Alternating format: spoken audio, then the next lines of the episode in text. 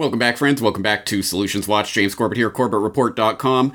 Story time. So, it was about a decade ago, probably 2011 ish, on New Year's Day specifically, when I opened up my Skype in order to Skype home to Canada to give a Happy New Year to my family back home in Canada.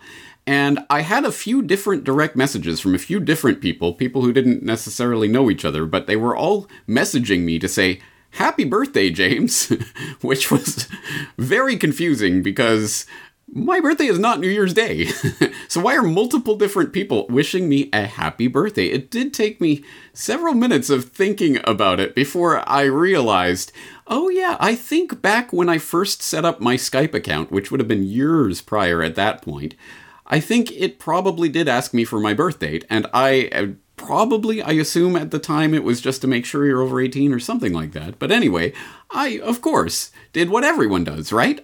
January 1st, 1907. Of course. when, when were you born? I was born January 1st, 1907. Of course, I didn't put in my actual birth date. No one really puts in their real birth date in something like that, do they? Do they? Well, uh, evidently, the people on the other end of that uh, those Skype conversations seem to believe that that was indeed my birthday, and I guess Skype had been toying with some sort of feature where they were going to send your friends some kind of reminder about your birthday. I don't know. I never got it before, I never got it again, so I don't know why it happened. But just that particular year, I got some happy birthday messages on New Year's Day. And that was an interesting moment, but also a moment that did give me a little bit of satisfaction to know that salting your data certainly does pay off sometimes in, in weird ways. Yes, salting your data. A very simple practice, but one that I, I, I again, it boggles my mind that anyone would give their actual real data about themselves online into some program or some sign up for this kind of thing, unless you are legally obligated, unless you are signing some sort of legal document in which you will be sued or put in jail for perjury or something, why on earth would you give your real data in that instance? Of course I was born January 1st, 1907. I'm 114 years younger, young, and haven't died of COVID yet. Right? Of course we're all doing this, right? Well, if not, I suggest that it might be a good idea for you to start. Do not give out your real personal data online in places where you don't need to do so, or if you do, at least do it consciously and with purpose and for reason. Don't do it willy nilly. Uh, because not only, of course, is this data a treasure trove for all sorts of criminals, conmen, shysters, people who can hack into databases and what have you and pilfer out details. But of course, also the real criminals in positions of real power, the the big techers, the government toadies, all of these people, of course, are very hungry for your data. Why would you willingly feed it to them? And that is, of course, particularly important in this age as we plunge into the COVID 1984 biosecurity nightmare uh, police state, then uh, where of uh, more and more just wrong think of various sorts is getting people put on lists. Are you an extremist? Perhaps you're a domestic terrorist. You have some wrong think there. We have to be very careful about where we are putting our data and uh, and in what in what context and in and how we are doing so. A point that I made uh, in a recent talk that I had with uh, with Ernest Hancock on the Declare Your Independence radio program, where I talk to him every Thursday, and we had a talk recently about this very subject and when it comes to these sorts of online data treasure troves that are out there waiting for some government alphabet soup like agency to come along and snarf all that data up. There's, uh, I had um, a patron, uh, big supporter, really pressuring me to join uh, Patriot something. There's, uh, it was Ammon Bundy's group, and Ammon Bundy mm, right. has a, you know, kind of a freedom cell thing.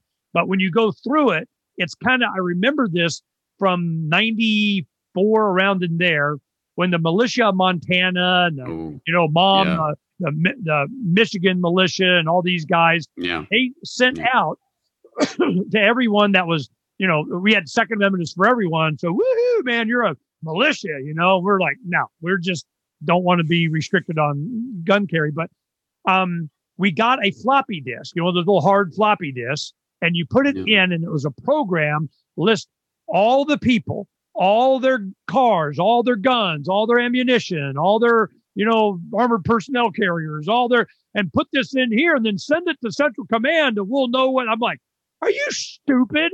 I, I this is so I'm seeing that same kind wow. of thing. They go, mm, what is mm. your assets? What can you bring to the table? How are you yeah, going? Yeah. Whoa, time out. So freedom cells, yeah, yeah. as you do freedom cells, it's kind of a little bit the same thing. But you know, mm. what are mm. your skills? What are you going to do? I'm going, yeah. I don't need that. So when anybody calls me after we've done our solution, say, yeah. well, what group do yeah. I do? How am I going? Well, I suggest yeah. cells, but it's the same thing. You're just getting yeah. this. Yeah, yeah, yeah. It's a good point. It's a good point. Uh, you absolutely do have to be careful about what what you reveal and what you don't and to whom and in what circumstances and where is this information going? Right. you should always always always always be careful about that. That's a good point. That that's why yeah i keep saying freedom cells because that's the concept but i i'm not necessarily promoting everyone should go to this website and put their information and geographical location in this website because regardless of the intentions of the people creating it it that's the kind of data treasure mine that obviously the big techers and the NSAers and everyone else know how to exploit and are very hungry to exploit. So yeah, centralizing that kind of information. Meetup was the same kind but, of fun. Meetups worked really well until it did. Yeah.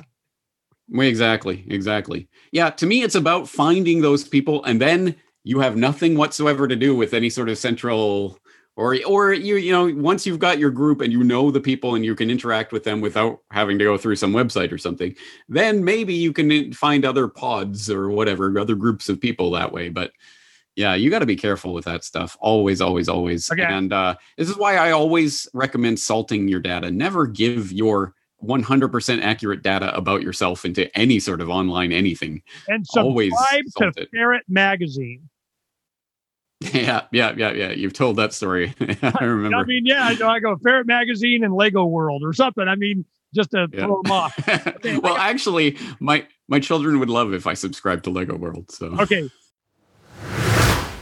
Once again, that was Ernest Hancock on Declare Your Independence, and I do talk to him every single week, so you can look into the Declare Your Independence archives for more of our previous conversations. But in that conversation, we were talking about these types of movements that come up online and how they seek details, sometimes very specific details from you about your very personal information, and why it might not be a good idea to simply blindly volunteer that information, even if the people on the other end of that transaction are angels, well, of course, they're not the only people who are going to be on the other end of that transaction, because as we know, the very trunk lines of the internet itself are eh, eh, controlled, surveilled, uh, constantly monitored by the alphabet supers. Of course, I mean, just one example, of course, we all know about uh, Room 641 and and the NSA looking in the trunk lines, and that was information that was coming out from Mark Klein and other whistleblowers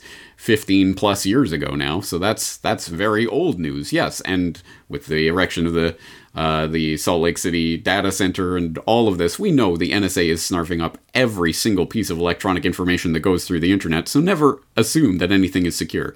So the way that I look at this is like this I call it salting your data. I realize salting is a particular term within the world of cryptography to uh, uh data that uh, sort of extra input to data that's used to hash passwords, etc.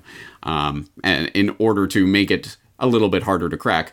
I am using it in the sense of putting in false or misleading information about yourself here and there in order to not simply just give away all of your valuable information about who you are, personally identifiable information. To the extent that it's possible, you should have an online persona that is different than your real world persona and that has different details, including birth date and everything else. And why use the same birth date all the time? It's I, it's not always January 1st, 1907. Sometimes it's January 1st, 1932. whatever, whatever I'm feeling like that particular day. And it's not always January 1st. And it I think that's probably a good way to proceed forward. Now, people who are interested in that story that Ernest Hancock mentioned at the very tail end of that clip there of our conversation, uh, he's related the story a few times in our conversations over the years that of uh, a friend of his who he was perplexed to find subscribes to Ferret monthly magazine. What? Like, well, you don't have a ferret? like, of course, that's the point. It'll keep them confused. Well, of course, that was probably back in the day where people actually subscribed to physical magazines, but the uh, the idea applies to also for online.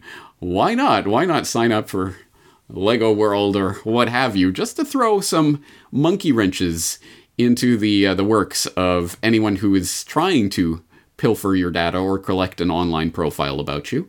Um, it's just basic operational security to not give away all your data and not to make it openly available. For example, in that conversation, we're talking about various sites where people might be giving personally identifiable information, like something like Freedom Cells, which I've talked about before, but as I say, I don't think Freedom Cells is the be all and end all and the only place that people should be going. But if you do choose to sign up at a place like Freedom Cells, as even I, believe it was a, was it Derek or John, um, perhaps both of them have said it, it will ask you for your location. Don't give your actual home address you know, pick something, you know, a park down the street or something. Well, I would say pick something in your general regional area, maybe generally in your county or wherever you live, but certainly nothing that will be uh, close to where you live. And don't give any personally identifiable details about yourself unless and until such time as you know who is on the other end of that transaction. And even then, why not why not arrange that offline rather than online? Be careful about where you are giving your data. And as I say, that's that's just generally true. I mean, there are just criminals on the internet who are interested in that type of information, let alone as I say, the bigger criminals, the uh, alphabet supers and others, who are increasingly going to be using personally identifiable information to find you and to question you. Suddenly, everyone who was, had a picture of themselves taken at the January 6th insurrection, that unforgettable moment in American history that will go down forever, is that, whew, that was such so close to a coup. It almost happened that the entire government was almost taken out in one swift blow. And so now everyone who happened to be in the area, everyone whose cell phone was pinging in at that particular time, gets all their information snarfed up, gets a knock on the door from the FBI. Why were you in Washington on that day?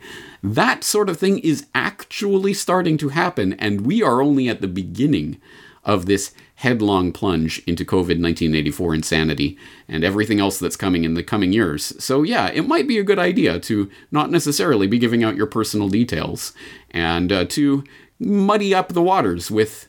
Uh, with creative information about yourself that may or may not be true, stuffed in here and there. Um, again, I think that's just generally speaking a good idea. Of course, specifically good for people who are working specifically in these areas that are where people are going to be targeted by governments, etc., in the future. Now, this might sound like just obvious, mundane, of course. What are you talking about? Everyone knows this, James, to people who have lived in particularly obviously and egregiously in your face tyrannical societies. Um, Chinese or others who may be tuning in via VPN or what have you, but for people who have thought themselves to be living in free and open societies where, yeah, you can talk about these things and they'll just ignore you. Well, there has been space for that in previous decades. I would not rely on that space to always exist. So, salting data, putting in fake things, creating profiles, f- fake logins here and there, and and just making sure that if someone was trying to assemble some sort of online persona of you, that they wouldn't necessarily have all the details, and they might wish you a happy birthday on January 1st. By all means, yeah, 1907, sure, why not? So, all that being said, I know that Canadians of a certain age will remember Jean Chrétien's infamous remark about the uh, the pepper spray at the uh, the protest. Was it an APEC protest? Um, uh, where he said, As for me, pepper, I put it on my plate. Ha ha ha. You may not remember that that was actually a response to a question asked by Nardwuar the human serviette. oh, Canada. but it, echoing Jean Chrétien, I might say, As for me, salt, I put it on my data. I hope you do too. Just a word to the wise. James Corbett, CorbettReport.com.